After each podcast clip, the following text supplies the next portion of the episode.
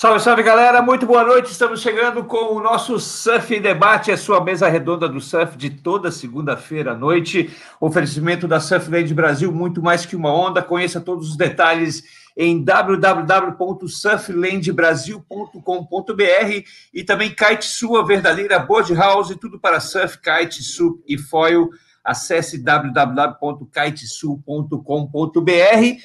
Para vocês que estão nos assistindo, já se inscreveram aqui no canal? Ainda não? Então te inscreve ali e dá um joinha, tá? É muito importante para a gente, para a gente ganhar cada vez mais projeção. Estamos ao vivo também pelo Facebook e também vocês podem conferir o nosso Instagram, Twitch e também Twitter, sendo que no Twitter é só Surf Debate, nos outros canais é Surf em Debate.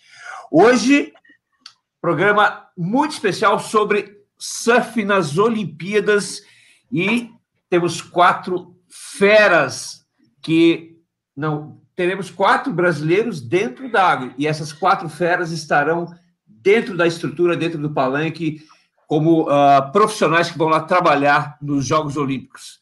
Uh, meu primeiro boa noite para o meu parceiro de programa, Giovanni Mancuso. Tudo certo, Didio? Boa noite. Tudo bom, Klaus. Boa noite. Se emocionou Tranquilo. com a homenagem ao Lua? Pois é, né, cara? Uma semana, uma semana diferente, né? A gente começa ela com essa notícia ruim, né? Ter, terminamos a outra e começamos essa com uma, com uma notícia ruim e perdemos nosso técnico também hoje, né, Klaus? É, mas não vou nem falar em futebol hoje, porque senão...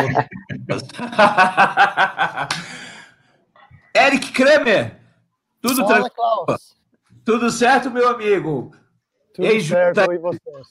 Ex-juiz da SP, tem alma brasileira, já morou no Brasil, casa em Saquarema, casado com uma brasileira. A Crystal, a, a Crystal é, é, ela nasceu no Brasil ou nos Estados Unidos?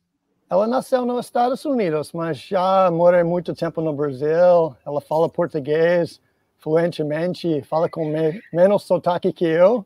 E ela é metade brasileira, mas metade americana. Ela adora música, adora churrasco, Uh, adora a vida no Brasil, ela vai todo ano. Ah, tá certo. Seja muito bem-vindo, Eric. Eric vai ser diretor técnico nas Olimpíadas. É correta a informação essa, Eric? Sim, exatamente. Ok. Obrigado aqui comigo, com a gente também, meu roommate, Marcos Bucão. Já, já dividimos muitos quartos de hotéis em campeonatos nessa vida, né, Bucão? Muito boa noite.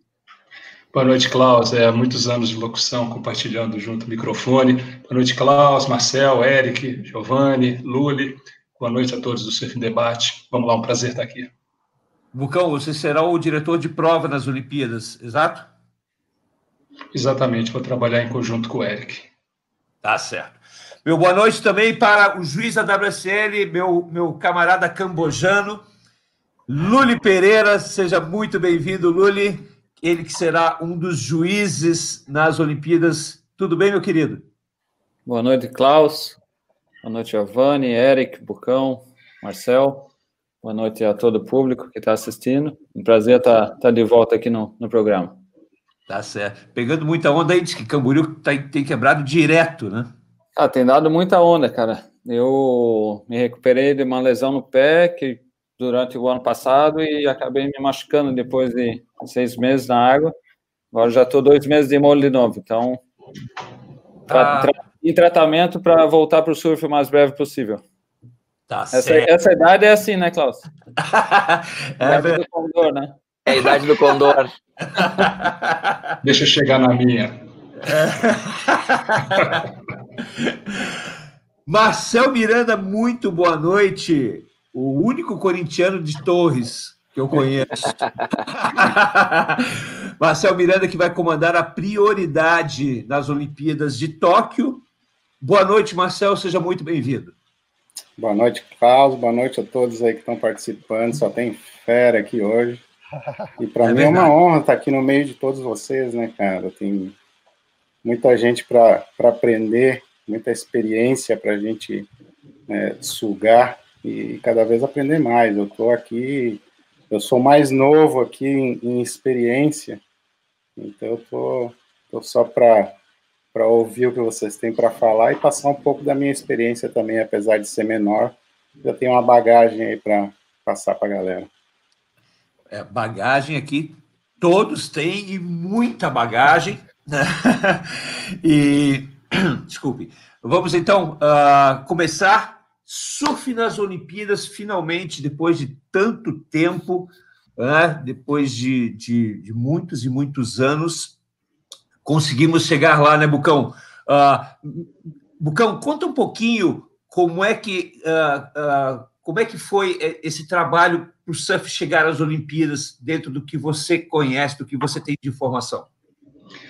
É, pelo da minha parte, o que eu acompanhei, esse processo iniciou em 1996. Foi inclusive o primeiro ano que eu entrei na ISA, que é o Fernando Aguirre, que é o presidente da International Surf Association, ele foi eleito em 1994 e já o primeiro evento foi na Califórnia em 1996. 96 foi o ano onde o Comitê Olímpico Internacional reconheceu a ISA como entidade que regia o surf a nível mundial, mas a inclusão nos Jogos Olímpicos ainda era uma coisa distante, né? Na verdade, a bem da verdade, o surf nas Olimpíadas tem nome e sobrenome, Fernando Aguirre. Fernando Aguirre. Foi uma pessoa extremamente... O Fernando sempre andou, é uma pessoa que anda à frente do seu tempo. Então, ele acreditou realmente, numa época onde todo mundo achava que era sonho, que era meio viagem, isso, ele acreditou, apostou todas as fichas. E nesses últimos anos, esses 20 anos praticamente, foi um passo a passo. Várias reuniões que o Fernando ficava indo para junto ao Comitê Olímpico, fazendo esclarecimento de como o surf funciona, da potencialidade do surf junto aos delegados do, do Comitê Olímpico, um trabalho muito forte de se conseguir mais e mais associações, federações é, nacionais filiadas aos seus respectivos comitês olímpicos para a ISA. Quando, na, quando a ISA foi assumida pelo Fernando, tinha um, um punhado de associações filiadas, dava para contar na, nos dedos do corpo humano. Hoje tem mais de 100. Então, o primeiro desafio era você conseguir atingir o número mínimo exigido pelo Comitê Olímpico nesse sentido, e um trabalho de convencimento, reuniões, demonstração, aquele passo a passo de que o surf era viável, e a, a ideia foi crescendo, foi tomando corpo, até que em 2016 finalmente foi aprovado já a inclusão agora nos Jogos de 2020. Talvez o Eric tenha mais coisas também a respeito dessa parte da inclusão acrescentar o que eu vi, mas foi realmente uma vitória, uma coisa fantástica. Todos, todos nós comemoramos e comemoramos muito, né? O, o, surf nas Olimpíadas. Eric, o que você tem mais a acrescentar sobre isso que o, o Lucão estava falando da, da entrada do surf nos Jogos Olímpicos? Ah, ah, foi que foi muito interessante, que foi no no anos olímpicos que foi aconteceu no Rio, que foi no 2016 e quando surf entrei no no parte para ser um esporte olímpico e o IOC, o International Olympic Committee, estava procurando esportes que estava mais direcionado na, na jovem. Então entrou no skate, no no climbing, karatê e, logicamente, surf. E estamos falando isso em Brasil agora e é interessante porque isso entra no Brasil. E começando no 2007 e quando a preparações começou, reuniões com o Japão, com IOC, muitos departamentos do esporte como, que começou a falando, organizando para chegar neste momento. É, e, e, o surf ele entra como esporte de apresentação uh, uh, nessa, né, ou já, já ele vale medalha e, e, claro. conta, e conta no quadro de medalhas? Normal, é. normal, não existe mais esporte de apresentação. O não existe tá mais. Não, o surf vai entrar valendo medalha como qualquer esporte olímpico. Nessa Olimpíada ah, agora de 2021. Não é as brincas, Não, não, não, é, é as brincas. É, não, eu, eu, o mesmo, exatamente o mesmo status que qualquer, qualquer outro esporte. A medalha é, vale igual. É, eu estou desatualizado, então, porque eu, eu, eu, eu li um tempo atrás, não, não me lembro aonde, e o surf estava entrando como esporte de apresentação. Não. Mas já não. obrigado é por me corrigir. Um obrigado por me corrigir. E, e tem muita é gente um... que, que pensa assim também. É bom você é, esclarecer isso. Né? Foi bom vocês terem esclarecido. Uhum é um esporte igual que todos os outros, mas logicamente surf é o mais novo. Tem outros que têm muito mais, muito anos de história, então ele já está nesse sistema, já está tudo organizado. Então uh, o, fundo, o fundo dele está mais forte que surf. A gente estamos criando esta base para ficar mais seguro no futuro. Ah, tá certo. E, e, e as, a, explica um pouco para o público que não acompanhou uh, Érico ou Bucão, como é que foi o sistema de classificação dos atletas para as Olimpíadas? Por onde que eles conseguiram as suas vagas? Vou eu, vou, Eric. Vou eu nessa, Eric. Desculpa, Klaus, a sinal quebrou. Não ouvi a pergunta perfeitamente. Desculpa. Tá. É, uh, são 20, 20 homens e 20 mulheres né, que vão disputar os Jogos Olímpicos na, na modalidade surf. Como é que foi Sim. o processo seletivo? Como é que eles conseguiram? Entendi. Isso é uma boa pergunta e essa foi a minha pergunta para muito tempo, porque eu e Bucal, as pessoas que estão tá, tá organizando o evento, viu 20 pessoas para um direto de prova e 20 é um número muito difícil para trabalhar. Quando está criando um formato, normalmente você pensa na 16, 24, 48. 32. Porque, porque não pode ter uma bateria com três pessoas e outro com quatro. Precisa ser tudo igual. E eu sempre penso, nossa, 20 é pior número. Que pode ser pior é só 19. Mas, no inicial, somente em minha cabeça, eu estava pensando, nossa, 20 mulheres, 20 homens, tá fazendo no ano 2020. Nossa, fazendo marketing perfeito. Mas quando eu perguntei para o Bob, que está mais, o Robert Fassulo, que está com a ISA, é um executive director, e ele me acompanha muito nessas uh, reuniões. Ele fala: não, foi um esporte novo. Então, a IOC falou: pode entrar, mas pode entrar só com 20, 40 pessoas, porque quando vai ter um esporte novo, já colocando muito mais atletas dentro do evento do Olímpicos. Se dá todo mundo 50, 100, o, o número, quando assuma todos os esportes, fica muito grande. Então, está controlando o número, porque tem quatro, cinco esportes novos, então só no surf não é o único. Queria falar, Bucão? É, só queria fazer uma colocação interessante que o Eric falou. Por exemplo, a gente está acostumado no surf com números múltiplos das baterias. Então, 18 é melhor, 16 principalmente, 24, e nós recebemos 12. Só que a gente está falando em termos de uma coisa que é uma preciosidade, que é vaga olímpica. Então, se nos deram 20, você não pode pensar, por 18 seria melhor. Não, 20, vamos fazer, dar um jeito de fazer com essas 20. Se tivessem dado as 19, que nem o Eric falou, vamos com 19. É melhor do que 18. É mais difícil de trabalhar, mas é muito mais importante para o surf poder ter 19 pessoas na Olimpíada do que 18. Assim como é muito mais importante ter 20 do que ter 18. Então, a gente deu um jeito de trabalhar com, com 20, fazer um sistema o mais justo possível, porque a gente tem que pensar não é o sistema olímpico que tem que se adaptar ao surf, e sim o contrário, o surf que tem que se adaptar aos, aos moldes olímpicos.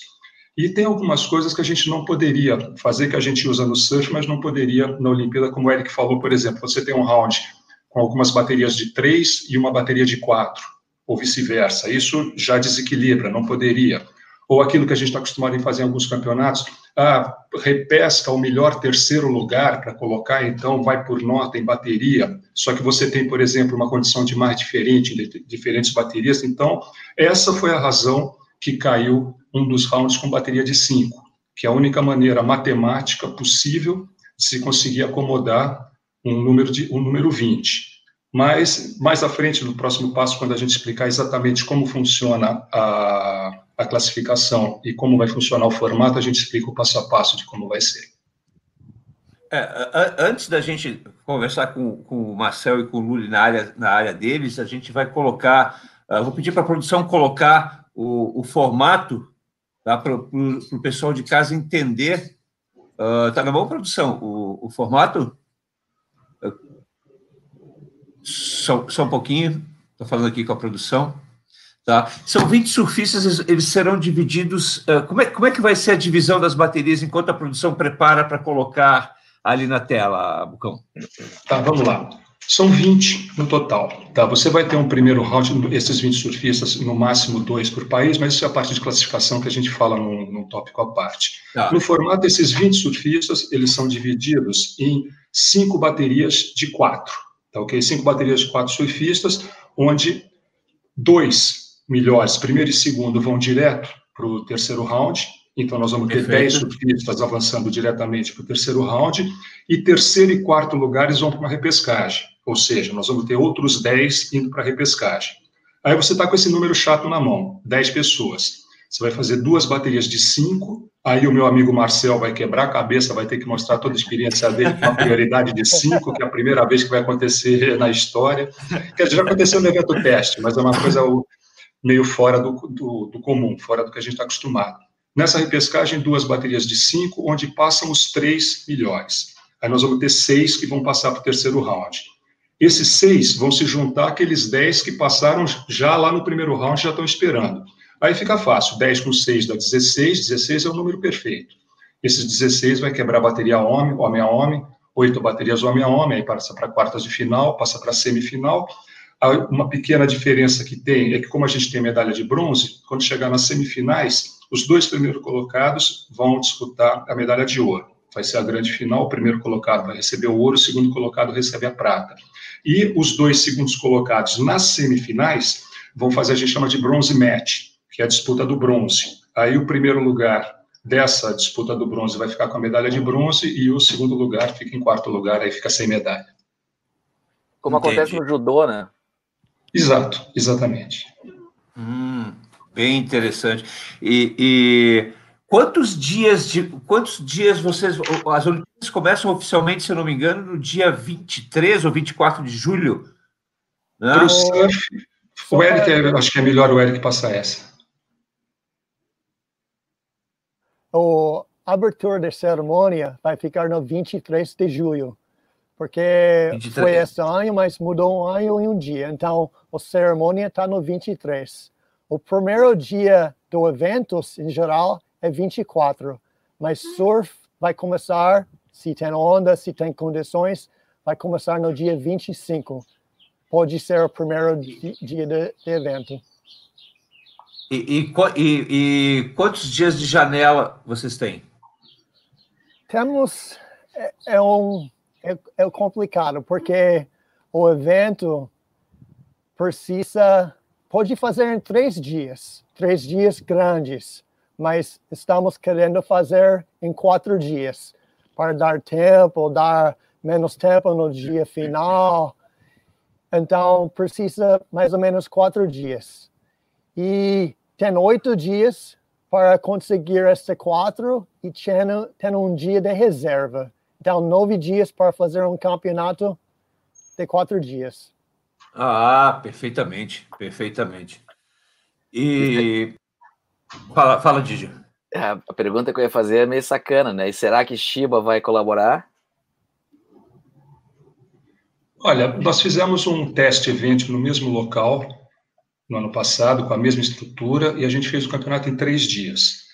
Eu dei uma olhada esse ano, eu tive a curiosidade de, na época que seria a Olimpíada, checar como é que estavam as condições lá em Chiba durante o, os dias que era para o campeonato.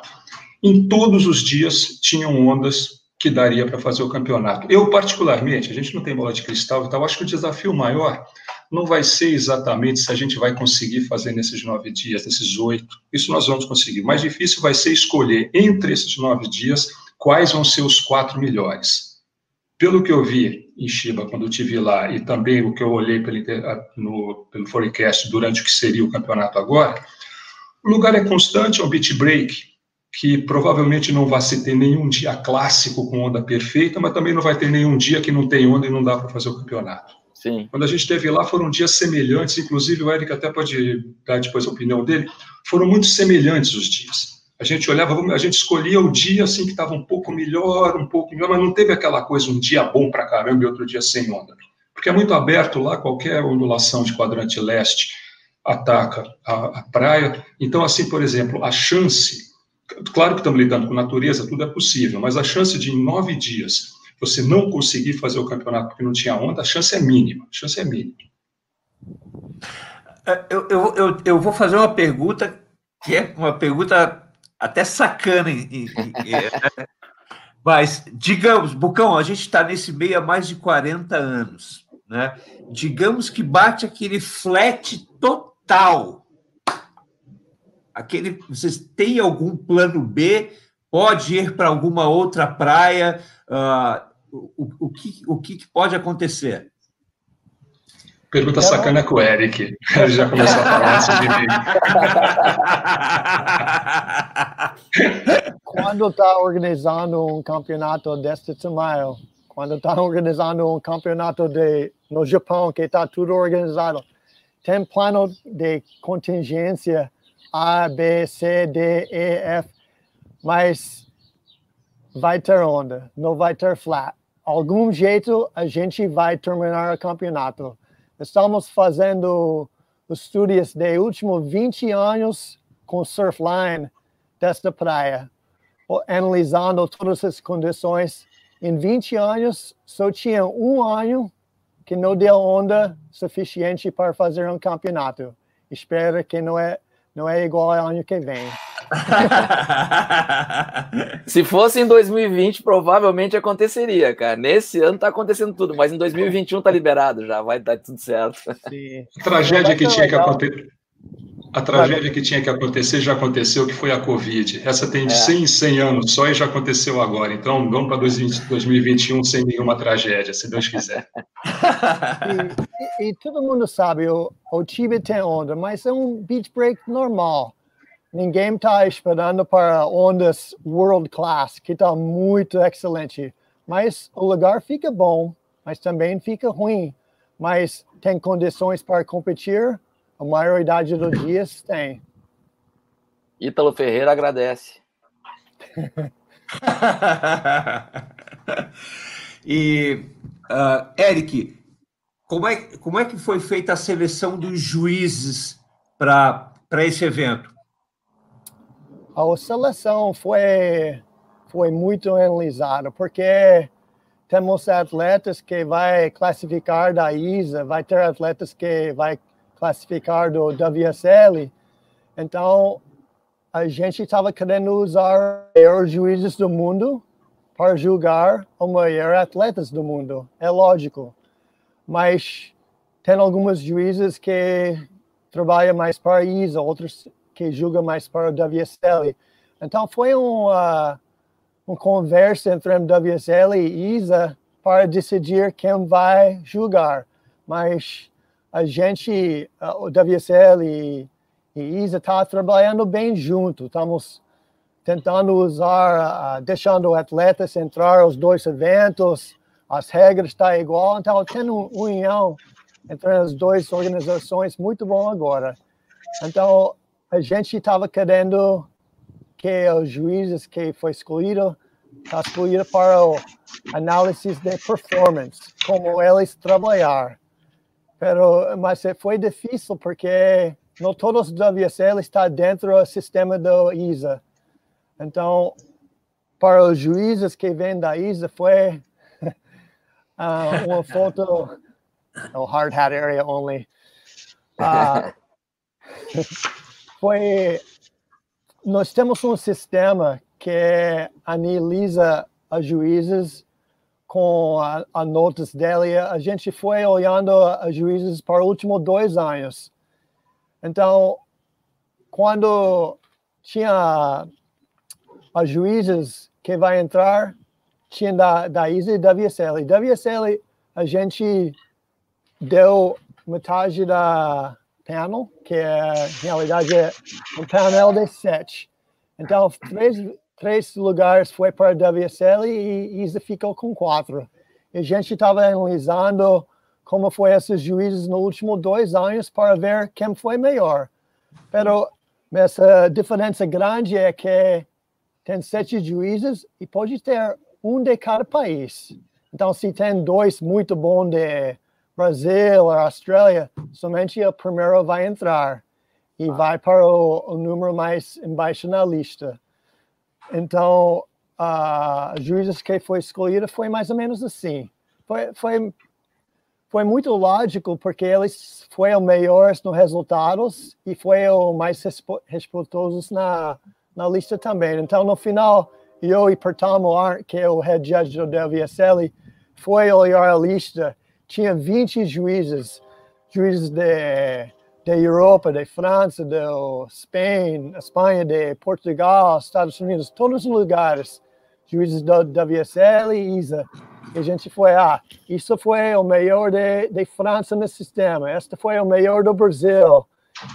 Então foi assim. Mas o que foi complicado é que somente pode ter um de cada país. Então, o juiz de, de algum país que é melhor do país dele, possivelmente não estava no melhor oito. Então, ele fica fora, tá, um alternate, no, no caso que alguém não pode ir. Foi mais ou menos e, assim.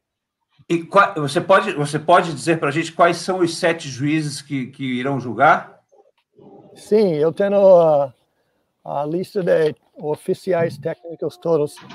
Dos juízes uh, foi Pertamo Art, de Austrália, que é o head judge do WSL. Foi ah. Luli Pereira, que está aqui nesta conversa, de Brasil. Foi Tori Gilkerson, dos Estados Unidos, que é feminino e um dos uh, femininos melhor do mundo, ela é dos Estados Unidos. E foi Dan Kusoff, de Nova Zelândia. Foi Nuno Trigo, de Portugal. Bruno Trush, de França. E Masato Kato, de Japão. E, e, e, me diga uma coisa, Eric. Geralmente nas Olimpíadas. Ah, tem, tem algum micro, microfone aberto? Até o Giovanni. Alô? Bem, uh, a gente sabe que nas Olimpíadas, uh, geralmente os, os, os, os, juízes, os árbitros, não podem julgar os atletas dos seus países. Confere isso? Desculpa, mais uma vez, sinal quebrou, não ouvi a pergunta total. Oh, por exemplo, o, o, um exemplo, o Luli Pereira vai poder julgar as baterias dos brasileiros? Sim, vai ser ter um revezamento normal porque tem sete juízes, mas vai julgar. Então, cinco vai julgar. E o sistema, como sempre, joga melhor o, o nota mais alto fora e o nota mais alto baixo. O três no, no meio fica a média. Certo. Eu, eu vou falar, conversar com o Luli. Luli, qual é a emoção de representar um país, mesmo como juiz, né? é, participar de uma Olimpíada. Cara, isso é para mim é um sonho um dia estar numa Olimpíada. Como é que é isso, cara? Cara, é, é realmente assim uma coisa que não sei se eu estava esperando que fosse acontecer durante a minha carreira. É uma coisa que é meio até é, era utópico, né, a gente pensar nisso, mas de repente, como o Bucão e o Eric explicaram, o negócio aconteceu, né, quando a gente viu, estava nas Olimpíadas. E essa, esse debate para ver quem que ia julgar, quem que não ia, é, foi mais ou menos que passando assim, meio que em paralelo, porque a gente tem uma, um dia a dia tão busy, né, jogando circuito mundial, que eu não estava focado realmente né, em, em, pensando né, em ir para as Olimpíadas. E a hora que eu recebi é, o chamado, foi, foi assim que caiu a ficha e eu falei, pô, vou representar o Brasil nas Olimpíadas. Né? Ao mesmo tempo, te dá aquele friozinho, né? Porque é uma primeira coisa, a primeira vez na história, né? Então a gente vai estar tá decidindo é, não o vencedor de um evento, né, mas o vencedor de uma medalha olímpica, né? Que tem uma proporção muito, muito grande, né? É, no mundo inteiro. Então, eu tô, tô olhando com, com bastante expectativa, assim, ansiedade, mas com bastante confiança também de que eu possa fazer um, um trabalho excelente do lado desse, desse pena que o Eric acabou de, de descrever. Você, você já julgou lá em, em Shiba? Você já esteve julgando em Shiba? Não, eu nunca tive no Japão. Eu até tô com o boné do Japão aqui, que foi um presente do meu colega Nuno Trigo, que esteve jogando lá o, o QS ano passado. Ele veio para cá passar as férias aqui no Brasil e me trouxe esse boné de presente. Então eu botei já em preparação para o Japão, mas eu nunca, nunca tive pro, nunca tive em Shiba. tenho uma, uma curiosidade imensa de conhecer o Japão e julgar, tem ótimos colegas do Japão, o, o povo de lá me parece ser super simpático e, e mal posso esperar para estar tá participando. Putz, que orgulho, cara. Parabéns, parabéns. É, antes de conversar com o Marcel, né, Giovanni, a gente vai colocar a pergunta da, da, da Surfland, que vale uma camisa de lycra, é isso, Giovanni? Não, não, um boné. Um boné. Um boné? Boné? Então, produção, qual é a pergunta da Surfland para o pessoal que está acompanhando? Cite cinco das diversas praias que estão próximas à Surfland Brasil. Essa tá fácil, hein? Essa tá fácil. É, Giovanni? Mas tem pegadinha aí. Não, tem pegadinha, não dá para vacilar. tá eu certo. Quero, eu quero perguntar para o Marcel aqui, uma pergunta parecida com a que o Klaus fez para o Lully, é, só que eu quero, eu quero fazer um comentário junto. A gente, a, gente, a gente vem de uma época em que os campeonatos eram amadores, amadores, amadores, né? Lá, é, lá no início, né? É, faz, falar que os campeonatos eram feitos nas coxas é um exagero, mas se a gente comparar com o que vem acontecendo no surf nesses últimos 30 anos, né, imagina o que eram os campeonatos lá no início, né, Marcel, quando tu competia ainda. Uh, essa semana a gente teve um pouquinho, um pouco do gostinho do que é a Olimpíada, pela quantidade de, de regras e, e como é rígida a questão quando toca na Olimpíada, né? Os caras, uh, os, o, o, os comitês que, que, que, cuidam das Olimpíadas, eles são extremamente rígidos para manterem aquele produto do jeito que é. É, conta para nós, cara, como é que, da mesma forma que o Lully, né? Como é que é para ti, de repente, estar tá na Olimpíada? E, e, eu não sei se tu já teve, se tu já teve essa experiência, quer dizer, se, se, se só, até agora só foi o convite ou se na preparação para ir para lá já está percebendo esse, essa grande diferença entre trabalhar num campeonato num campeonato normal de surf e, agora trabalhar nesse campeonato na Olimpíada. Então, uh, como o Klaus falou, cara, para mim, assim, é uma honra enorme estar tá participando dessa Olimpíada, né? É a primeira Olimpíada do surf, então, com certeza isso vai entrar para a história. E nós todos aqui estamos fazendo parte dessa história, né? Todo mundo que contribuiu para o surf estar onde está hoje é, faz parte dessa história. Não só nós aqui que vamos participar das Olimpíadas, como todos os juízes que vieram uns ensinando os outros, realizando os campeonatos e etc. É, eu tive a felicidade, cara, de o ano passado participar dos Jogos Pan-Americanos no Peru. E foi quase que uma Olimpíada, né? Guardadas as devidas proporções, mas com relação a regras, a, a restrições e etc., foi bem parecido. Então, para mim, já foi uma grande demonstração do que realmente vai ser a Olimpíada, né? É, nós tivemos várias regras, várias, várias é, rotinas durante o dia bem, bem similares ao que vai ser na Olimpíada. E com certeza é totalmente, é um mundo totalmente diferente do que a gente está acostumado nos, nos, campeonatos tradicionais, né? Principalmente nós aqui do Rio Grande do Sul, que é, nossos campeonatos são mais regionais, né? E como tu falou no começo mesmo, eram campeonatos bem amadores. A gente, durante o tempo, conseguiu é, ir profissionalizando e melhorando a equipe, melhorando a estrutura. É, hoje, os nossos campeonatos têm um certo nível de estrutura e equipe exigido para realmente é, se igualar ao restante do, do Brasil e do mundo e poder preparar os nossos atletas, os nossos juízes, para enfrentar essa, essa evolução que o surf está enfrentando. Então, eu espero que eu possa chegar lá e dar o meu melhor, porque eu, eu vim me preparando para isso. Né? Apesar de não contar com essa vaga, desde que eu entrei na ISA, aliás, eu quero até agradecer, cara, o Fabiano Farias, um grande amigo que eu, que eu encontrei na, nesse, nessa jornada de julgamento, que foi quem me abriu a porta para a ISA. É, quando surgiu essa, essa história da prioridade em baterias de quatro atletas, ele, ele foi um visionário, o cara já foi para dentro da casa dele, criou um sistema de prioridade e começou a colocar nos campeonatos, cara, e, durante um campeonato, ele me chamou e falou, cara, vai ter um campeonato da ISA lá na, na França, uh, eu vou ter um campeonato no, no, Japão e eu não tenho como levar o meu sistema, eles querem colocar o meu sistema lá. Uh, aí ele me perguntou se eu poderia ir para a França, levar o sistema dele, montar e trabalhar como juiz de prioridade. E eu, na hora, já aceitei, fui, foi aí que começou a minha jornada na ISA. E a partir daí eu vim trabalhando, dando o meu melhor, sendo profissional ao extremo para estar onde eu tô E agora vai usar esse sistema para cinco. É isso que eu ia perguntar.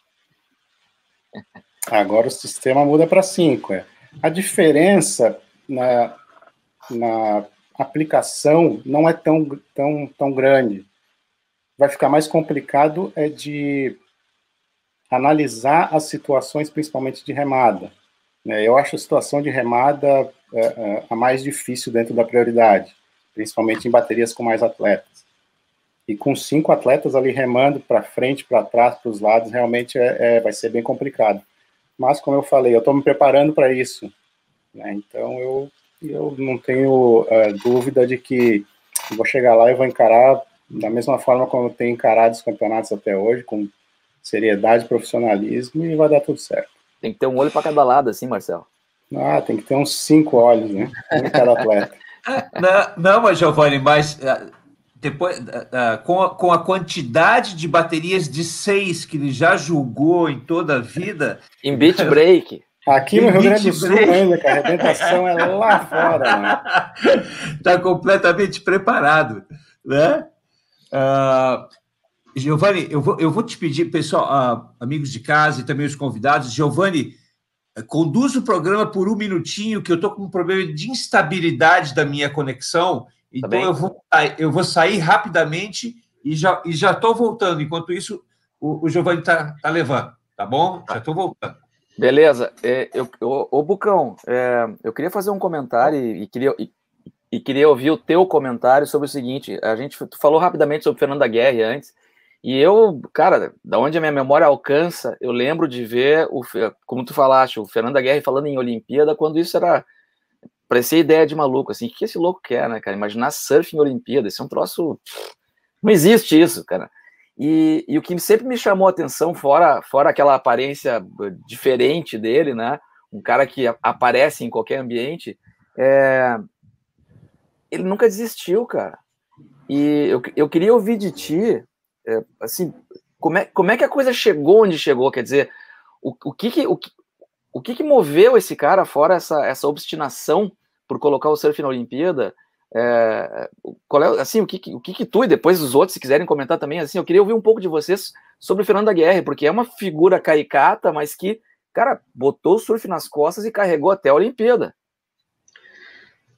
Olha, você falou a palavra exata, obstinação e acreditar num sonho, tá? Eu conheço, pelo que eu conheço Fernando, eu conheço bem desde 1994. Fernando, com relação à Olimpíada, eu brincava com ele, eu chamava de Don Quixote, aquele cara que parecia que estava tentando ir contra moinhos de vento, só ele acreditando. Mas é um cara que anda, ele enxerga a frente do tempo dele. Uma coisa que eu aprendi com o Fernando é quando eu duvido de alguma coisa que ele fala, que eu acho meio estranho, que eu acho meio eu falo, não, não, ele está certo, eu que não estou enxergando isso. E sempre mais à frente acontece isso. Não foi somente na com a Olimpíada, não, foi uma série de coisas assim na ISA, de resoluções que num primeiro momento parecia uma coisa assim muito diferente, muito assim diferente do que a gente está acostumado a fazer, mas eu acostumei a falar, não, lá na frente ele vai estar certo, e sempre acontecia isso. E o Fernando basicamente pegou como se fosse assim a missão da vida dele, ele incorporou como missão da vida dele colocar o surf na Olimpíada. Então a gente não só agora, mais recentemente, mas nos anos 90, início dos anos 2000, qualquer decisão que a gente ia ter com relação a formato, relação a como atender a protesto, toda essa parte, o Fernando sempre falava para a gente: imagina se o surf estivesse nas Olimpíadas. Será que, sob o ponto de vista olímpico, esse tipo de decisão seria acertado ou não? Parecia, sabe, a gente vivia sempre na ISA sob aquele compromisso de, mesmo não estando nas Olimpíadas, vamos tentar tratar o surf mais assim, entre aspas, olimpicamente possível. Sim. Entendeu? Sempre claro. foi esse trabalho. Ou seja, Fernando sempre acreditou que o surf ia entrar na Olimpíada. E É aquela coisa, tem um ditado que fala que você primeiro tem um sonho, um devaneio, esse devaneio vira um sonho, depois o sonho vira um projeto, esse projeto pode virar uma realidade. Foi isso que foi feito. Não foi só um sonho que ficou no papel como N sonhos que a gente vê na história do mundo. Ele desenvolveu um projeto, focou, começou a trabalhar, atacou o ponto certo, soube atacar exatamente qual parte do Comitê Olímpico Internacional que ele deveria mostrar que o surf é viável, quem que ele deveria convencer, foi para os meetings corretos, se, se aliou às pessoas corretas, e o resultado está aí. O resultado foi o, foi ter conseguido uma coisa que no início todo mundo achava que se não fosse impossível, que seria muito difícil, que talvez demorasse mais. Como o Eric falou, uma coisa interessante também que nos ajudou bastante é que o Comitê Olímpico Internacional começou a se preocupar em ter uma, uma reengenharia, começar a ter esportes mais jovens. O público que tinha audiência na Olimpíada começou a se perceber que a média da faixa etária começou a ficar cada vez mais de mais idade, mais velho, tinha necessidade de refrigerar um pouco, de ter esportes novos. E isso a gente pegou uma carona porque, pô, o surf é a cara de, da juventude. Então, surf, skate entraram também nessa nova visão do Comitê Olímpico de buscar esportes para atrair a juventude. Mas, sem dúvida nenhuma, se não tivesse sido feito um trabalho de 20 anos, isso não foi dois, três ou quatro Sim, anos, foram claro, 20 anos. Claro. Então, eu acho que o Duque Carrona Moco, que foi o primeiro que sonhou com isso, deve estar bem feliz hoje lá no céu. e, e, Bucão, deixa eu te perguntar, uh, como é que foi, como é que foi esse esse evento teste? A gente viu as fotos agora, se a produção puder colocar novamente, como é que foi esse evento teste uh, do, do, do, do, surf das Olimpíadas? É, para o Japão é extremamente planejado, tudo é certinho, nada é deixado para última hora. Então, se marcou para um ano antes das Olimpíadas um evento no mesmo local, já praticamente com a mesma estrutura, com o mesmo material, e fazer o evento para, se aparecesse algum problema, se aparecesse algum imprevisto, a gente detectar e corrigir. Então, já tinha um painel de prioridade para cinco, sistema de julgamento, todo o protocolo, que tem um protocolo imenso, foi como o Eric falou, como o, o Lully chegou a falar é outro mundo. Tem protocolo para tudo. Até o tamanho do logotipo do fabricante da prancha. Na prancha do cara tem a centimetragem quadrada permitida. É tudo. Então, esse evento em Tsurigasaki, o evento teste, foi exatamente para isso, com o mesmo formato. Naturalmente, que não, não se utilizou os atletas da Olimpíada, se utilizou atleta local, bons atletas, por sinal, japonês, mas no mesmo número, no mesmo formato, e a estrutura que eles deram para a gente, a gente fala, se o campeonato fosse para ser, se a Olimpíada fosse para ser naquele dia, a gente teria feito, que foi redondinho. Foi até uma coisa que a gente até queria que tivesse um probleminha aqui, um probleminha ali, para já detectar alguma coisa, mas não detectamos nada. Talvez o Eric possa completar com mais alguma coisa, mas a experiência que nós tivemos em Tsurigasaki, o campeonato foi do início ao fim, perfeito dentro do cronograma, tem algumas diferenças que se faz na Olimpíada, porque o, o tempo precisa ser extremamente rígido. Então, por exemplo, no surf, a gente tem um tempo entre as baterias, um gap entre as baterias que varia muito. Você nunca pode dizer, por exemplo, quando começa o campeonato, que a décima bateria vai entrar no mar exatamente às 10h45 porque entre as baterias tem aquele tempo que o head judge quer dar uma olhada no vídeo, tem aquele tempo que pode precisar corrigir alguma nota e tal, esperar o pessoal estar no outside e iniciar. Isso no Olimpíada não pode acontecer. Cada bateria tem que entrar exatamente no horário programado, até por questões de televisão, de transmissão, Sim. etc. Então, lá, no, lá em Suricarace, na primeira, nessa evento teste, a gente desenvolveu um sistema que já existe um gap entre as baterias, um espaço entre as baterias, que já é o espaço onde o atleta tem o tempo para atravessar a arrebentação, se posicionar e começar a bateria. Então, a bateria a, termina uma, não é como no evento tradicional, que você só espera o tempo necessário para estar tudo pronto e começa. Terminou uma bateria, você vai ter aquele tempo onde, nisso se inclui o tempo de atravessar a arrebentação, tudo, os atletas têm que estar preparados que naquele espaço programado a bateria vai começar exatamente naquele, naquele momento.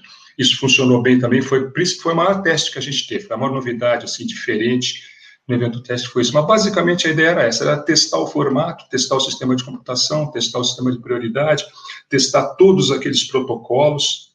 O Eric parecia um alien, ele tinha fone de ouvido, rádio, intercomunicador, uma parnafernália eletrônica, porque era comunicação com tudo. A gente, como eu te falei, tem muito protocolo. Você não tem muita liberdade de tomar decisões assim, na hora eu quero fazer isso, agora mudo. Qualquer coisa precisa passar por um, uma escadinha de comunicações, tá? Você não pode simplesmente chegar a falar, ah, nós vamos aumentar o tempo de bateria porque o mar ficou pequeno, ah, nós vamos para tudo tem que avisar, tudo tem que entrar no sistema para depois ser, ser realizado. Mas o evento foi, foi super interessante, é coisa de japonês, coisa super bem planejada e tal. Acho que o Eric deve ter mais alguma coisa para complementar a respeito do evento teste. Não, o, o teste foi, foi muito bom para mim. Aqui eu ouvi de, do Parte Olímpica que foi um dos melhores test events que eles fez este ano, foi surf. E eles no IOC não estava sabendo o, o que vai acontecer, porque é a primeira vez do surf. E que eu ouvi depois foi um dos melhores. Em termos de, do teste mesmo, foi, foi mais uh, o teste dos Jogos Olímpicos, mas, por exemplo, a gente usou só juízes japoneses, porque não precisa mandar todo mundo de cada lugar para julgar, para fazer o teste a gente mandou o head judge, que foi dos Estados Unidos, mas os sete juízes foi do Japão. A gente mandou um o juiz dos Estados Unidos de prioridade, mas o sistema funcionou normal. Foi um experimento que Bocal falou sobre o tempo entre baterias. Isso é alguma coisa que foi complicada para pensar e pensar quanto tempo precisa, porque que eu sempre falo, não é o Olímpicos que está mudando para surf, é surf que precisa mudar para Olímpicos. Então, tem uma transmissão que começa na hora certa. Não pode falar, oh, essa companhia da televisão, pode esperar porque a bateria não está pronta. Não, está na hora, vai começar. Então, a gente estava precisando ver quanto tempo para terminar a bateria, quanto tempo para o broadcaster finalizar para introduzir a próxima bateria, porque todos os atletas vai ficar na fila, vai introduzir, introduzir cada um e depois, boom, vai para a água. E quando eles entram na água, já pode entrar direto no field of play, dentro do mar. Não precisa esperar boiando para fora para o próximo terminar. Vai ter um, um termina e seis minutos ou dez minutos, dependente no round, vai começar outro. Então tem bastante tempo e a gente estava precisando testar. Dá para fazer em cinco. Não, a atleta ainda está correndo para a água. Precisa aumentar para oito minutos. Ah, mais oito minutos, ah, vamos para dez. Então, este foi, para mim, o experimento maior. Em termos do resto do evento, a gente sabe fazer campeonato. Então, o resto foi mais ou menos normal.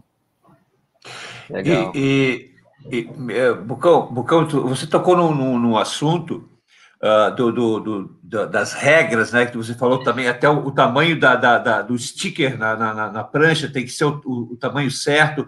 Vai roubar a Muita pergunta. gente. É... Não, é, é... faz a pergunta então, Giovanni. Eu botei aqui, ó. Como é que, como é que tu falou no, no, na, no, no tamanho exato para a marca da prancha? E os patrocínios oh. dos atletas, como é que é o resto? Não, não, não é patrocínio de atleta, não vamos confundir. A única coisa que é permitido é fabricante de equipamento. Isso foi quase um pesadelo para a gente nos Jogos Pan-Americanos, que não tinha sido muito bem divulgado, e apareceram algumas equipes e tal com logotipo. Para você ter uma ideia, no stand-up, lá, no, lá nos Jogos Pan-Americanos, apareceram pranchas de stand-up da Sunova, que é uma marca australiana, que estava escrito stand, é, Sunova, ao longo dos 14 pés do, da prancha. Quando você pode, eu não vou lembrar de cabeça agora, mas coisa do quê? 4 centímetros no máximo. Não vou lembrar, isso é uma. Estou chutando. E o pessoal simplesmente tinha que ou pintar de tinta preta a prancha ou cobrir com fita adesiva. Então, basicamente é o seguinte: você não pode ter nenhum tipo de patrocínio no equipamento, nenhum. É permitido uma pequena marca do fabricante, tem um protocolo, eu não vou lembrar exatamente agora, mas, por exemplo, um no bottom, outro no deck, no máximo, por exemplo, 4 centímetros quadrados, algo em torno disso, é bem pequeno. A gente fazia um gabarito e colocava em cima para saber se o tamanho estava certo. Tá? Você pode, por exemplo, numa roupa de borracha, na parte do tronco e na parte da perna, ter a marca do fabricante só. Pequena também. também. Tamanho, é bem pequena, uma coisa assim, bem pequenininha mesmo. Isso tem depois no site do comitê, com certeza tem exatamente, mas tem exatamente quantos centímetros quadrados vão ter. Então, por exemplo, na cordinha, na caneleira da cordinha, tinha ali pequenininha a marca, na prancha tinha a marca, mas só isso. Não, o cara não pode ter nenhum tipo de publicidade, nenhum tipo de patrocínio. Ah, em, em, cima disso que eu ia te perguntar, Bucão, por, por, exemplo, né, o, Gabriel Medina é patrocinado pela Ripcool, o Ítalo Ferreira é patrocinado pela Billabong, né, uh, os patrocinadores principais. Cada surfista tem o seu patrocinador, mas todos eles uh, são obrigados a utilizar as roupas, né, os uniformes da, da equipe olímpica, que, por exemplo, é patrocinada pela Puma. Não sei, eu não sei quem é o patrocinador, mas todos têm que seguir uh, essa, essas regras. Confere? É. Klaus, aí já não é um assunto que diga respeito ao comitê, ao a ISA, isso diz respeito uhum. ao Comitê Olímpico Brasileiro. É óbvio, uhum. você tem que pensar que é o seguinte, o Gabriel Medina não vai para as Olimpíadas pela Ripicão, ele vai para as Olimpíadas pelo Comitê Olímpico Brasileiro. Tá certo? Então ele vai ter que seguir todas as regras do Comitê Olímpico Brasileiro com relação ao uniforme, com relação ao eventual patrocinador do Comitê Olímpico Brasileiro, essa coisa toda. Aí nesse caso, essa relação de regra, essa relação de critérios a serem estabelecidos é entre o atleta e o seu respectivo Comitê Olímpico, Comitê Olímpico Nacional. No caso do, do, do Ítalo e do Gabriel, Comitê Olímpico Brasileiro. Tá certo. Uh, eles vai ter patrocínio diferente, logicamente, mas dentro o field of play, dentro do evento, eles somente podem usar o uniforme do país. Se o país tem uma companhia que vai patrocinar o uniforme, por exemplo, se Rip Curl vai, vai pagar para uniformes, por exemplo, viu muitos uniformes que têm o símbolo Nike. Nike pagou por estes uniformes para o país todo. Então, Sim. isso é um lugar onde este logo pode entrar, porque é parte do uniforme total. Digamos, então, hipoteticamente, né? Hipoteticamente, se a Ripcool, por exemplo, patrocinar a equipe brasileira, o Ítalo Ferreira, que é Billabong, ele vai ter que usar o uniforme com a marca Ripcool. Exatamente. E o, e, o, e o cara do judô do Brasil, Ripcool? Sim. Veja bem, Exatamente. você não vai ter uma equipe brasileira de surf, você vai ter não, uma não, equipe olímpica completo. brasileira. Completo. Então, no caso, é, nessa parte hipotética, você teria a Ripicão patrocinando a equipe olímpica brasileira, ou seja, o pessoal do boxe, o pessoal do atletismo iria estar de Ripicão também, seria mais ou menos isso. Estamos de volta com o nosso Surf Debate, a sua mesa redonda do surf brasileiro de todas as segundas-feiras. Lembrando que você ainda não se inscreveu no canal, então se inscreve e dá o joinha, tá? Rapidinho, vai aqui embaixo, ó, dá o joinha, curte, tá? E ajuda a nossa audiência a ir cada vez mais longe. Nós temos, uh, Giovanni, uma pergunta da, da Kaitsu. Qual o shaper das pranchas utilizadas pelo havaiano John John Florence e que você encontra na Kaitsu Board House? Hum. Quem sabe? Quem sabe? O Luli sabe, né, Luli? Luli, Luli, eu sei, eu sei que o assunto hoje aqui uh, é Olimpíada, mas eu não tem como não, não perguntar, porque estão chegando aqui várias perguntas, né? Uh, querendo saber, você está indo para o Havaí ou não? Vai ter o Pipe Master? Vai começar o circuito da WSL? Desculpe, Eric Bucão, desculpe, é, fugiu um pouquinho do, do assunto, mas é que tem muitas perguntas aqui o pessoal está querendo saber. Não, eu estou querendo saber a resposta dessa pergunta também. Estou nessa expectativa. Creio que a resposta deve estar saindo no máximo até o final dessa semana, né? Até porque já está em cima da, do laço. Mas também estou na expectativa e não sei dizer sim ou não, mas espero que no fim do mês estejamos indo para o Havaí para dar início à temporada 2021 e Estou no aguardo, no aguardo também, não tenho novidades. Não tenho novidades. Tá certo. Uh, vamos, antes de eu fazer uma pergunta para o Marcel, a produção pedindo aqui para a gente colocar a pergunta da Surfland. Produção, uh, cite cinco das diversas praias que estão próximas a Surfland Brasil. Surfland Brasil será em Caropaba, né? Então, cinco praias ali próximas, valendo um boné da Surfland, tá bom? Marcel Miranda, você é responsável pela prioridade. Qual é o maior desafio num mar como o de Chiba, que obviamente você já viu em vídeos, em fotos e coisa e tal, qual é o maior desafio uh, na, no mar de Chiba em relação à prioridade? Eu acho que em qualquer mar, Klaus, o maior desafio da prioridade, para mim, pelo menos, é, é, quando não tem onda, quando o mar está pequeno porque é, é, onde acontece mais disputa de ondas, mais remadas, é, ondas mais curtas, em que o retorno para o outside é mais rápido, então tem que estar atento o tempo todo, né? Principalmente se tiver é, em, em, em, casos de beat break, que são ondas espalhadas pela praia, aí tem um atleta remando lá de um lado, outro atleta remando do outro lado, e qualquer descuido perde uma remada, perde uma situação de interferência, é, é 100% foco na bateria, cara, é bem... tem que estar tá ali focado o tempo todo. Dif qualquer distraçãozinha que tiver pode acontecer uma situação... Eu ia falar para o Marcel que são diferentes pontos de take-off quando não tem um pico definido fica muito mais difícil de tu definir aquela linha sabe, que é o que é o segredo né, do, da, mas, da mas, de quem pega a prioridade. Tem uma, tem uma, forma, uma, uma, informação interessante também sobre exatamente o que vocês estão falando. É, esse vai ser 10 minutos o gap entre as baterias? Está definido isso? É 10 minutos, 8 minutos? Bucão. Vai no primeiro round vai ter 10, no outros pode ter 6. Me parece que, me parece que, me corrija se eu estiver errado, Luli e Marcel, mas tu ter seis minutos e dez minutos entre baterias dá para dar uma descansada, né? Dá para dar uma desfocada. Certeza, eu achei essa novidade é, excelente, forma... eu não sabia. Vai, Marcel. Bom. Não pode continuar aí, Luli. Fala, Luli. É, eu não sabia desse gap, eu achei excelente essa, porque dá tempo de colocar tudo em ordem, né, finalizar uma bateria, é, oficializar os resultados, fazer os anúncios, é, chamada da televisão que for necessário fazer, intervalo, e começar a bateria fresh, né? Eu achei. Respirar muito, fundo. Muito boa, é, muito boa essa decisão. Na prioridade, a maior vantagem que tem nesse gap é, é que não tem os atletas Exatamente. da bateria que estão entrando na água se misturando com os que já estão lá dentro.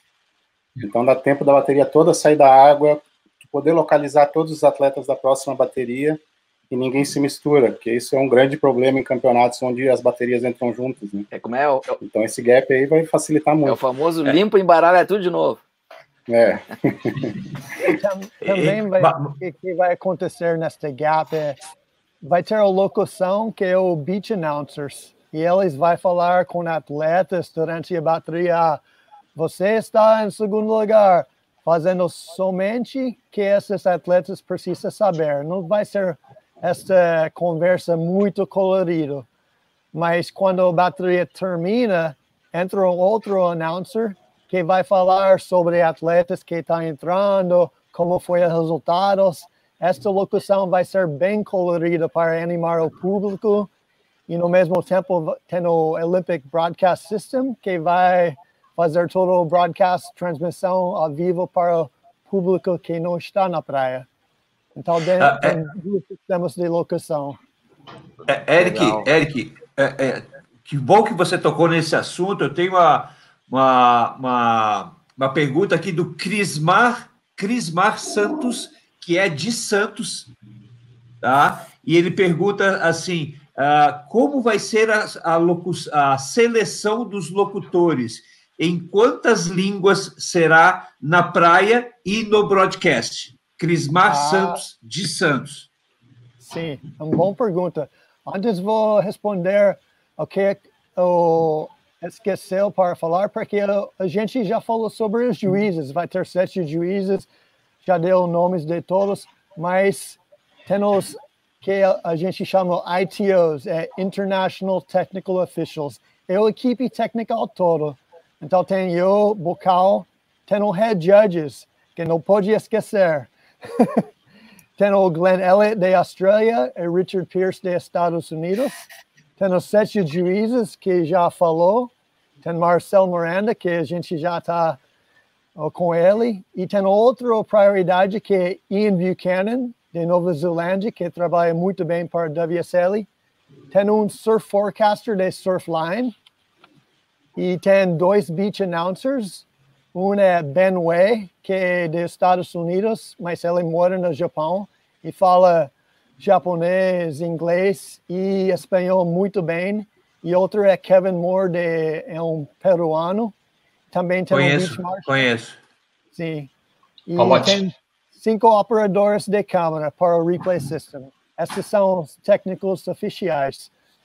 E para a locução, que eu falei, vai ter o japonês, vai ter inglês na praia. E vai ter o espanhol quando é necessário, mas o, o línguas necessário é japonês e inglês. O, o broadcast system, eles têm locutores, ou às vezes eles vendem um, um feed limpo que vai para o país, o país pode fazer a locução do país mesmo. Entendi, entendi. Então, cada país vai ter a língua deles para falar sobre o surf, porque eles vai ter o, imagens livres e eles, podem colocar, a língua. Mas também vai ter o Olympic Broadcast System, que tem um locador só para esta, esta parte do, do Olímpicos está dentro do sistema do broadcast. Muito obrigado. A produção informa aqui que tem várias perguntas. Então, uh, produção uh, coloca, porque o pessoal, como já conhece, eles mandam para mim e para o Giovanni aqui, às vezes via WhatsApp as perguntas, mas também eles mandam na, na, na própria chat. transmissão, no chat. Então, produção, uh, pode ir colocando algumas perguntas, tá? Que aí o pessoal vai respondendo. Tá? Vamos, vamos aguardar aqui a produção colocar as perguntas. Aqui. RC9 Marketing Esportivo. Uh, o FA na ISA, igualmente ao AA na CBSurf, estão. Uh, bem, o Fernando Aguirre na ISA, igualmente ao. Uh, não, essa, não, não, essa, é, mas essa, essa, essa não é uma pergunta pertinente ao programa. Tá? Desculpe, S9, marketing esportivo, desculpe. Tá? E desculpe a vocês também, nossos convidados.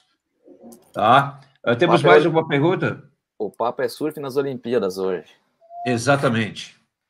Uh, tem uma outra pergunta aqui do aqui ó, Cláudio Diel. Também já. Chiba. Já está, já está definido se será na praia ou em piscina? Cláudio Dil, lá da Praia Brava, irmão do Fig Dil, que, que compete nos, para, nos jogos uh, de surf adaptado. Posso já viu? Pode, claro, pode. Claro. Já está definido, é em praia. Shiba, Surigasaki Beach, não vai ser em piscina. Sim. Ou todo mundo hoje em dia está falando sobre piscinas, porque é um grande futuro do esporte, porque o, o field of play, o lugar onde vai surfar, fica igual para todo mundo. E tem pessoas que estão tá gostando, outras que estão tá mais puro, que gosta surf no mar, porque é diferente mas para estes Olímpicos somente na praia e não tem piscina. Os próximos também, no 2024, que vai ser no Tahiti, também não vai ter piscina. Mas o próximo depois vai ser 2028 nos Estados Unidos, Los Angeles. Quem sabe? O futuro é grande. De deixa eu fazer uma pergunta para vocês. Uh, Aqui a, a, pergunta, a primeira pergunta. Fala, Giovanni. Eu, o, o, primeiro o Cláudio, agora o Vinícius. A gente, a gente consegue pegar direitinho aqueles que não estão assistindo o programa desde o início, né? Vinícius Pauletti pergunta: quantos dias serão de competição? Terá janela de dias como no CT? Você pode responder, Bucão, por favor? Sim, já inclusive a gente já comentou isso, né? O campeonato a gente consegue estar tá programado para ser em quatro dias. Em qualquer emergência a gente consegue fazer em três, mas a gente tem uma janela de oito, extensível para nove dias. Ok. É eu, eu, tenho uma pergunta minha. Uh, esse, uh, nas Olimpíadas de Tóquio, nós não teremos para o surf nas Paralimpíadas, confere? Sim, Correto. confere. Esse ano não tem. Na, na, no Tahiti, no próximo. Para ter no futuro. Uh, no caso, por exemplo, do, do, do, do de haver surf paralímpico uh, nas Olimpíadas da França em 2024, que serão realizadas no Tahiti, o surf paralímpico também será em Tiahupo? Hum, na minha opinião, Com, acho que não. Com, complicado, né? Precisa entrar no Olímpicos ainda e depois decidir o lugar onde vai Exato, ser. exatamente. A carroça tem que ficar atrás do boi. Precisa entrar primeiro, vamos primeiro entrar na Olimpíada com os Paralímpicos para depois pensar se vai para Tiahupa ou não. Essa aqui tá boa. Vai, Essa vai, aqui tá boa. Saudações, feras, é do Paulo Alguma Antônio. coisa interessante sobre esses dias que precisa também, que a gente não falou, que não todo mundo sabe, que Sim tem esses quatro dias do evento, que a gente fala podemos fazer em três dias grandes, mas quatro é melhor. O que vai acontecer? No primeiro oito dias do evento, desculpa se tem muito som atrás, tem um é, carro de polícia é aí? passando. Tô, te, tô indo, te, tô indo te, naquela... te encontraram, Eric. Te encontraram, Eric. Oh, é o fiscal de Noronha, Eric. O primeiro oito dias do evento vai ser junto com o Olympic Festival, que vai ter um festival bem grande, igual que o Aloha Parties do, da Eventos da Isa, mas é bem maior. Então vai ter oito dias de música, arte, comida, história, ambiente, e vai ser muito interessante. Vai ser no lado do campeonato. Isso vai acontecer no primeiro oito dias. Se tem evento, o evento rola com o festival. Se não tem campeonato, o festival rola ainda. Então, a ideia é para fazer o evento junto com esses oito dias de festival. Se não acontece, que eu falei, o novo dia é reserva. Tá certo. Ok. Uh, Aqui, vai, Didio. Paulo Antônio Ichaço Escassa. Saudações, feras. Gostaria de saber qual a praia que a equipe olímpica brasileira de surf irá treinar e o centro de treinamento será em qual cidade?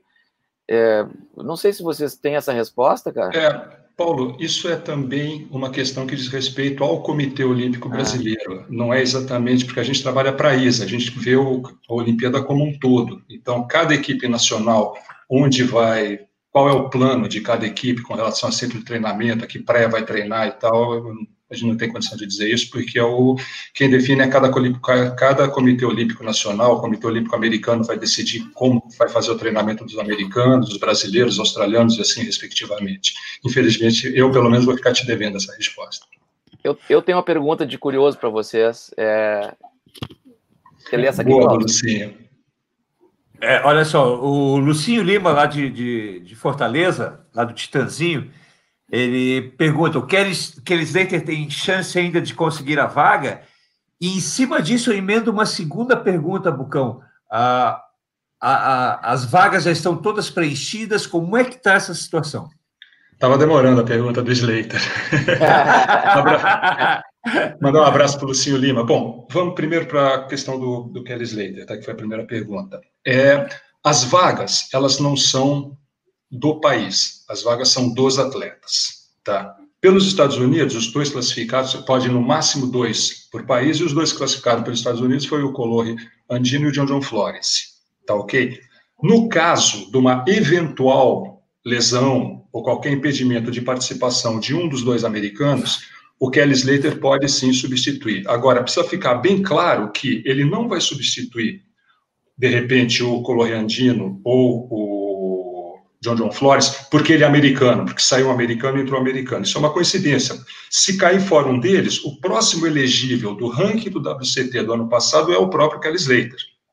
Então, ele entraria como um eventual substituto na sequência do ranking, não para substituir, por exemplo, se o, vamos para o caso do Brasil, se a gente tivesse o Ítalo ou o Gabriel Medina lesionados ou qualquer problema, entraria o Felipe Toledo. Mas o Felipe não entra porque é um brasileiro substituindo um brasileiro. O Felipe entraria porque o Felipe é o quarto do ranking.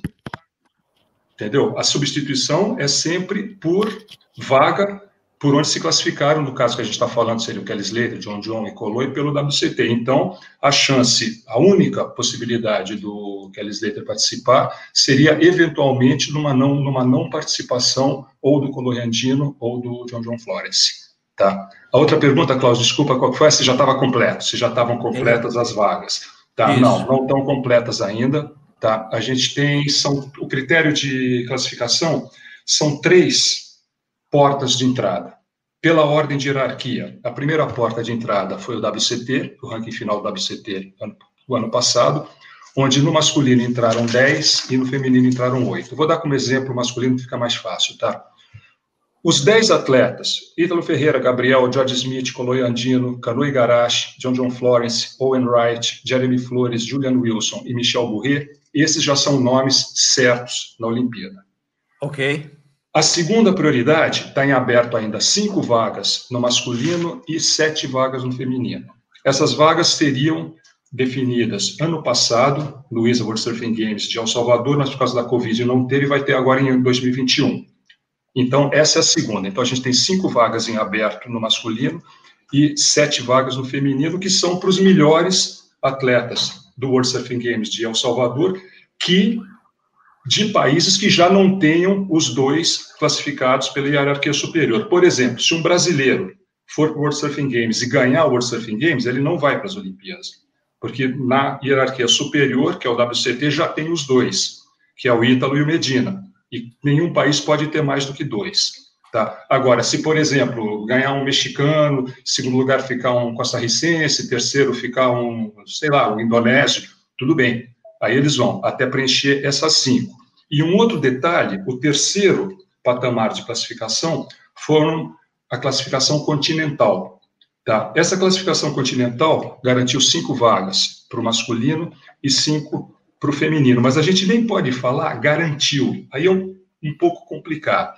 Isso foi definido pelo World Surfing Games de 2019, no Japão, onde o melhor atleta de cada continente naquela, naquela competição conseguiu uma vaga, vamos chamar assim, de provisória olímpica. Então, naquela, por exemplo, naquela ocasião, o melhor da Ásia foi um japonês, o Shun Murakami, o melhor da África foi um marroquino, o Ramzi Bukiyam, que ganhou o Fernando de Noronha esse ano, o melhor europeu foi o Frederico Moraes, o melhor da Oceania foi o Billy Stermans, e o melhor das Américas, aí valeu não o ISA, valeu o Campeonato Pan-Americano, foi o Luca Messina, ganhou o Luca Messina. Então, esses cinco, eles estão com uma vaga que a gente pode chamar de provisória. Por que, que seria provisória? Vamos pegar, por exemplo, a gente falou do Luca Messina. O Luca Messina está ocupando, nesse momento, uma vaga pelos Jogos Pan-Americanos. Mas vamos dizer que, por acaso, no ISA, World Surfing Games, agora de 2021, de El Salvador, ganhe o Afonso Correia e, em segundo lugar, fique o Miguel Tudela. Um exemplo, dois peruanos, tá certo? O World Surfing Games tem prioridade de classificação em cima de classificação ah, continental. Ah, entendi. Entendi. Travou o bucão. Travou, travou o bucão. Eu queria aproveitar para fazer, eu queria aproveitar para fazer um comentário sobre a, a pergunta da Surfland. A produção está comentando que tem, hum. gente, tem gente citando nome de cidade. E, galera, é praia, não é cidade. Quais são as é. cinco. Citem cinco praias próximas da Surfland Brasil. Não são cidades próximas. Ah, então tá. Uh, a produção está dizendo aqui que eu, que eu falei que, uh, lembrando que a praia é Gar... Não, a cidade é. é Garopaba. A cidade é Garopaba. E Garopaba tem várias praias. É isso ah? aí. Uh, pessoal, mais alguma pergunta? Estamos chegando uh, quase ao término do programa. Mais alguma pergunta? Eu, eu tenho uma pergunta. Uma, é, pergunta então, de pergunta. uma pergunta de curioso que eu ia fazer antes. É, eu queria saber se a equipe técnica, se ela fica no mesmo alojamento, é a equipe do surf ou é a equipe brasileira não existe, né? A equipe técnica brasileira. Vocês sabem dizer se a, se a equipe técnica do surf fica num alojamento separado da equipe técnica do judô, da natação, etc? Ou como é que vai funcionar isso, Eric?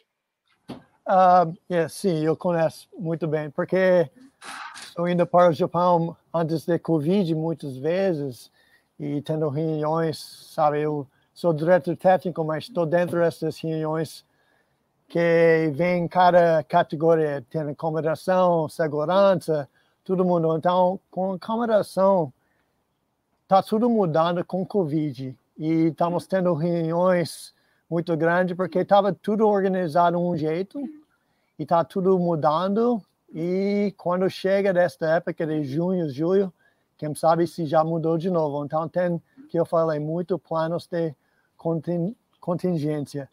Mas, por exemplo, o, os juízes ou a equipe técnica está ficando no hotel no, perto do, do evento. E dentro deste hotel somente fica ou pessoas do campeonato que está trabalhando lá, o parte técnico. Os equipes, alguém está ficando em casas, outros está ficando em hotéis, hotéis ou outros hotéis, mas o lugar da Chiba, no Ichinomiya, Ichinomiya é uma cidade grande, é um lugar pequeno, não tem muito hotel, é mais rural. rural. Então, hospedagem não é muito fácil. Isso foi um grande problema de organização. Então, os juízes, os locutores têm um lugar, o atletas precisa ser totalmente separado. Tá certo. Tá certo. Obrigado, Eric. Uh, e também quando, quando chegamos mais perto do jogo, porque estamos tendo outras reuniões sobre Covid, se todo mundo quando chega, precisa ter um teste negativo e entra no área que não pode ter contaminação, entra no bubble. Os juízes vão entrar num bubble, atletas no outro, mas vai ser complicado se alguns atletas estão tá ficando em outra casa que fica com, fora de controle isso. Tá certo. Tá certo. Uh, Pergunta a, do Vinícius Pauletti: a água é fria ou quente em Chiba na época dos Jogos Olímpicos?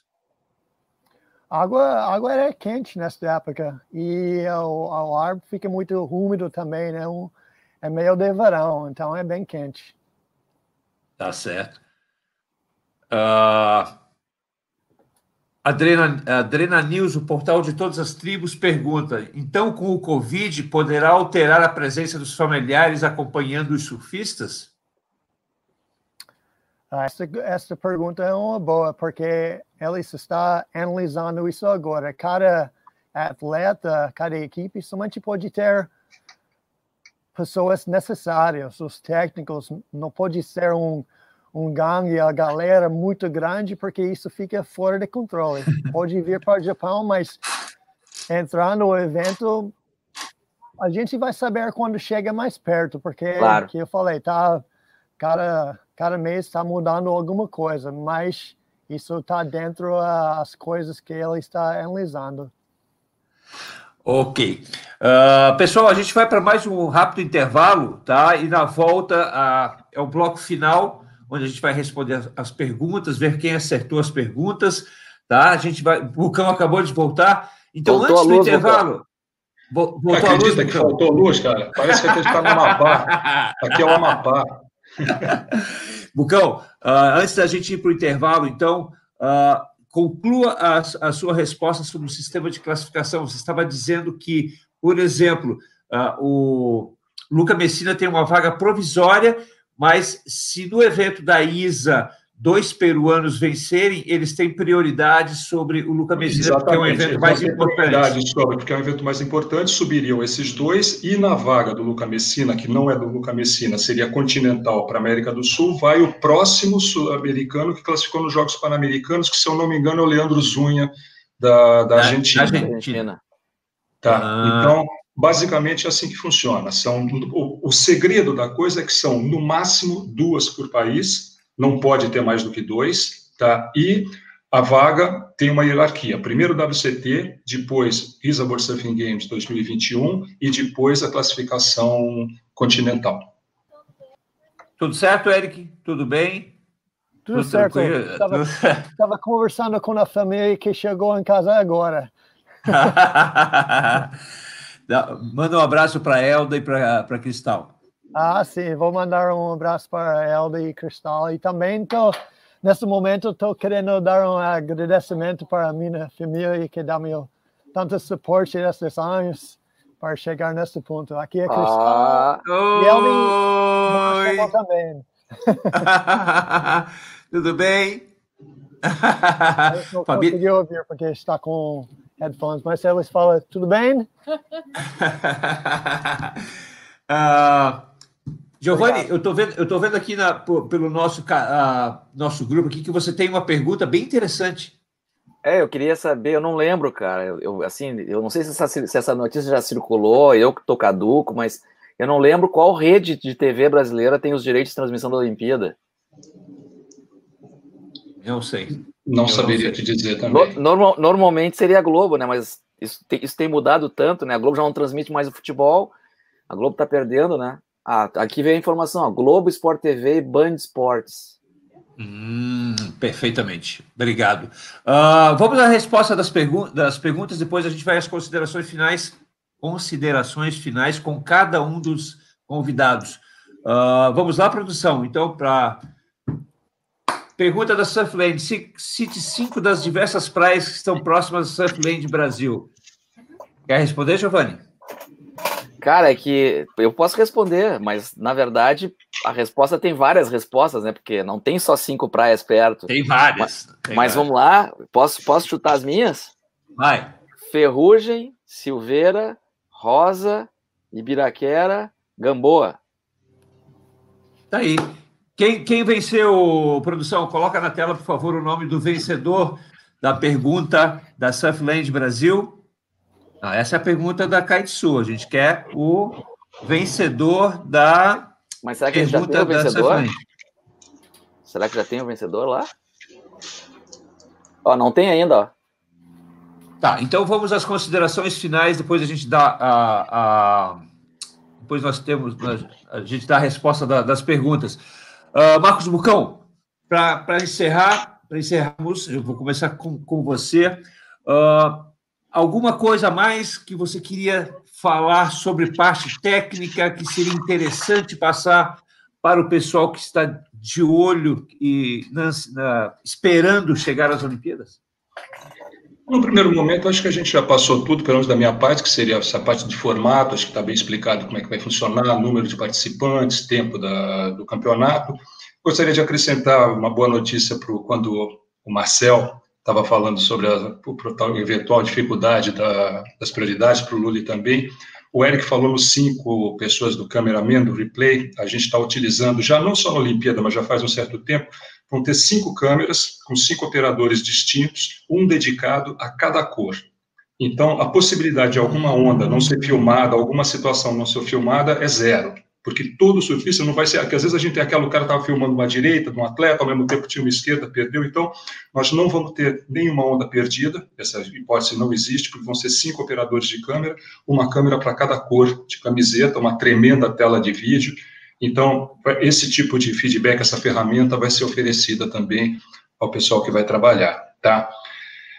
Basicamente é isso, eu reforço o que o Luli falou, é uma honra e um desafio, mas mais do que tudo é uma responsabilidade muito grande que a gente vai ter lá em Tóquio, porque é a primeira participação do surf.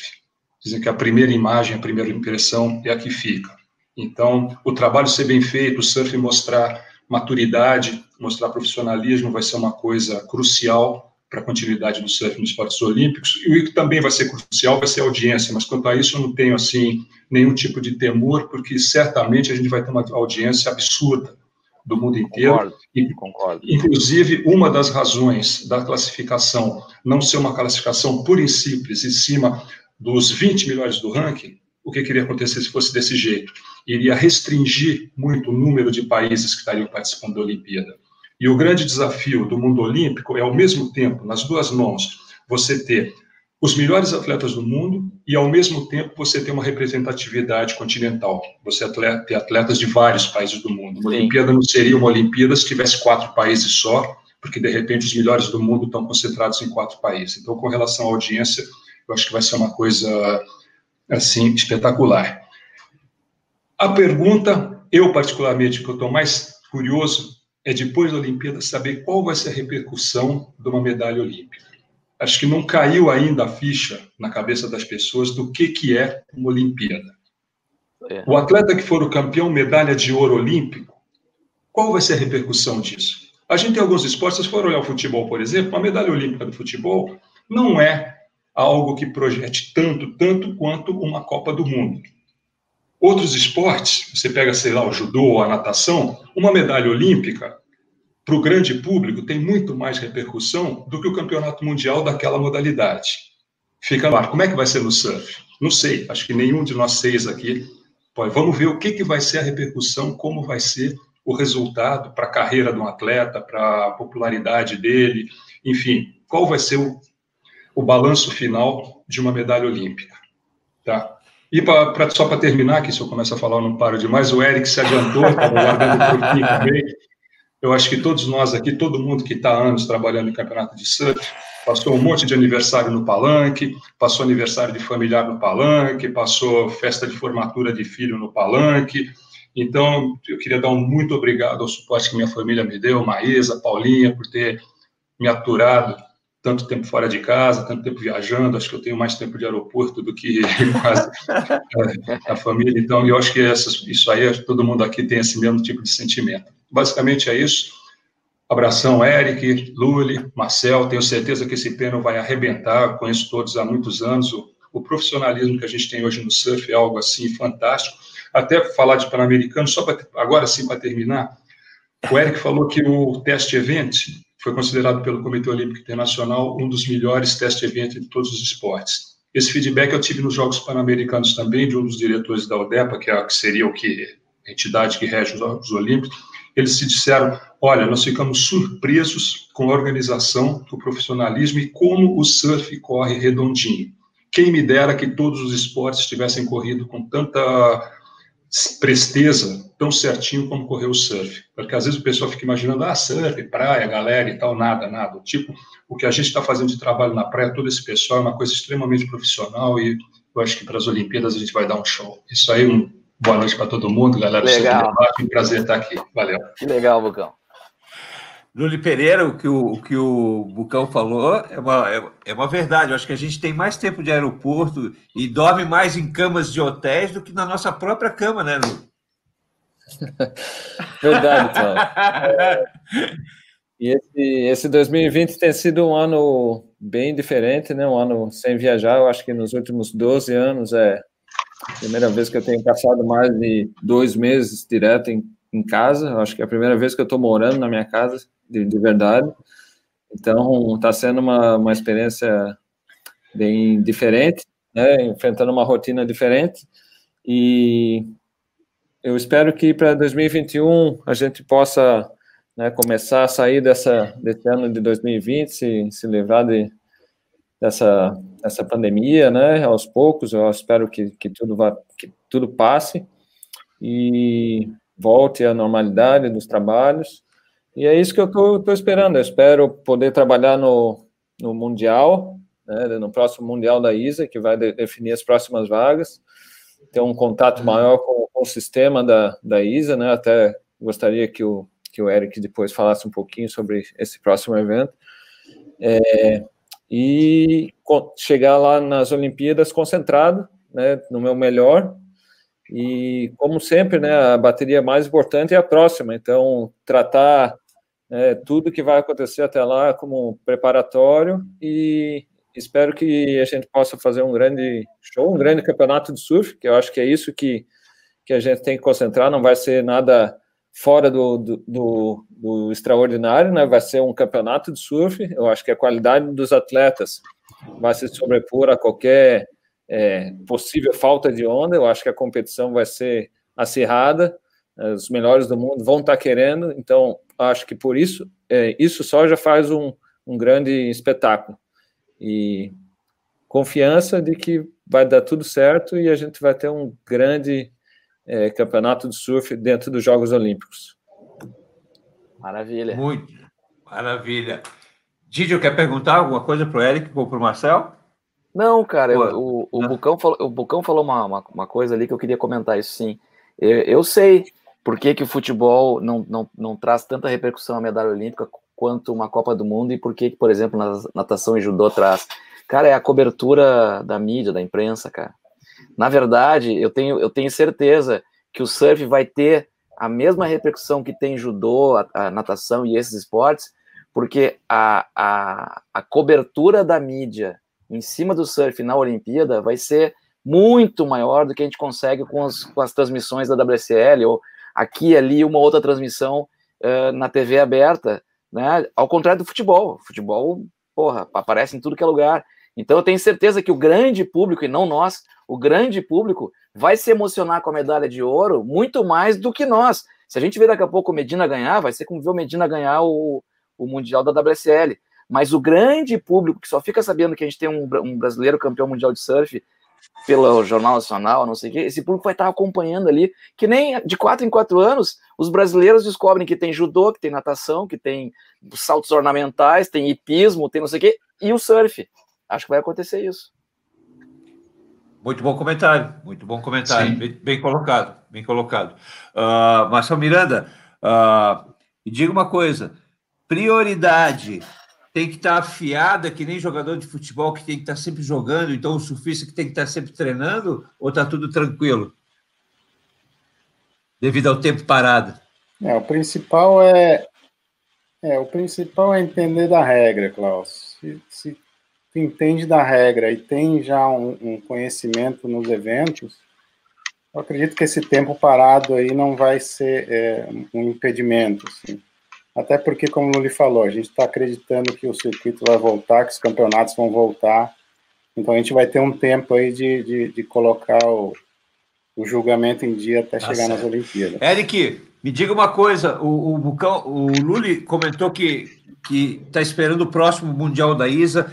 Né? Vocês pretendem é, colocar todos esses profissionais que vão trabalhar nas Olimpíadas para trabalharem juntos nesse próximo Mundial da ISA? Este é o plano. Em realidade, todos os atletas que já classificou provisionalmente e outros que estão tá disputando para as vagas precisa ir para El Salvador para competir. Também, igual que o técnico, se eles querem o lugar deles dentro Olímpicos, precisa ir nesse campeonato. Então, vai ser um formato diferente, mas é um outro teste de técnicos, de atletas, de todo mundo para, o, para chegar nesse ponto antes dos Olímpicos. Tá certo. Então, estava para ser no maio, mas foi hum. cancelado e até agora está planejado para o maio o ano que vem, que vai ser uma classificação para os Olímpicos. E vai ter os mesmos juízes que vai para os Olímpicos também, e operadores de câmera, e, e outros juízes também, porque é um, é um campeonato grande, precisa dois palanques, então vai ter os juízes olímpicos e outros que são os melhores também. Perfeitamente, perfeitamente. Vamos às perguntas, então, produção, para a gente finalizar o programa. Vamos lá de novo. Primeiro as perguntas. Vamos lá. Uh, valendo um boné da Surfland. Cite cinco das diversas praias que são próximas da Surfland Brasil. Ok. Agora a pergunta da Kite Sul. Qual o shaper das pranchas utilizadas pelo havaiano John John Florence que você encontra na Kite Sul Board House, valendo um boné mais parafina? Quem é Luli Pereira, o shaper do John John? É o John Paisel. John Paisel, John sabe tudo. Então, quem são os vencedores? Temos os vencedores agora, produção? Olha ele de novo, Giovanni. Tem maracutaia aí, cara. Só porque ele é meu amigo, já ganhou na semana passada? Tem maracutaia aí. Não, e ele mandou no, no começo do programa, ele mandou, uma, ele, ele mandou um comentário. E aí, Giovanni, qual é a pergunta para qual é a pergunta para ganhar hoje aí, os amigos do Klaus? então, Alexandre Sobania ganhou a pergunta da Surfland e da Kaitsu. Vamos ver quem ganhou. Ah, eu conheço esse cara. Ah, ah, agora, eu vou dizer que, agora eu vou dizer que tem maracutaia, Bucão. Tu conhece o Orlando Carvalho, ex-presidente da Federação Gaúcha, né? Ação entre eu conheço, Orlando, eu conheço Orlando Carvalho, o maior churrasqueiro depois do Klaus Kaiser, ou quem sabe melhor que o Klaus Kaiser. o Orlando é irmão do Gustavo da produção. É, isso aí tá errado, cara. Isso aí tá errado, velho. Isso aí tá errado, velho. Uh, pessoal, olha só, antes da gente finalizar, eu quero convidar vocês de casa para na próxima segunda-feira acompanharem o Surf Debate, e o tema vai ser superação. A gente vai estar aqui no programa com o Tail Bueno, Fig Diel, Karina Popinhac e Mano Ziu. Quatro pessoas profissionais do surf que tiveram problemas uh, físicos e superaram. Ó, estou todo arrepiado, todo arrepiado. Superaram seus problemas e seguem a vida dentro da normalidade agora, dentro da possível normalidade. Então, eu já quero deixar o convite, o programa da semana que vem. Olha, já vem com um lencinho, porque vai ser para chorar. Né, Giovanni? É isso aí. Amigos, muito obrigado. Tá? Muito obrigado a todos vocês pelo excelente papo. Tá? Muito boa sorte a todos vocês. Eric, Luli, Bucão, Marcel, Didio. Boa noite. Valeu, galera. Muito obrigado. Valeu. Valeu, abraço. galera. Até mais. Até mais. Tchau.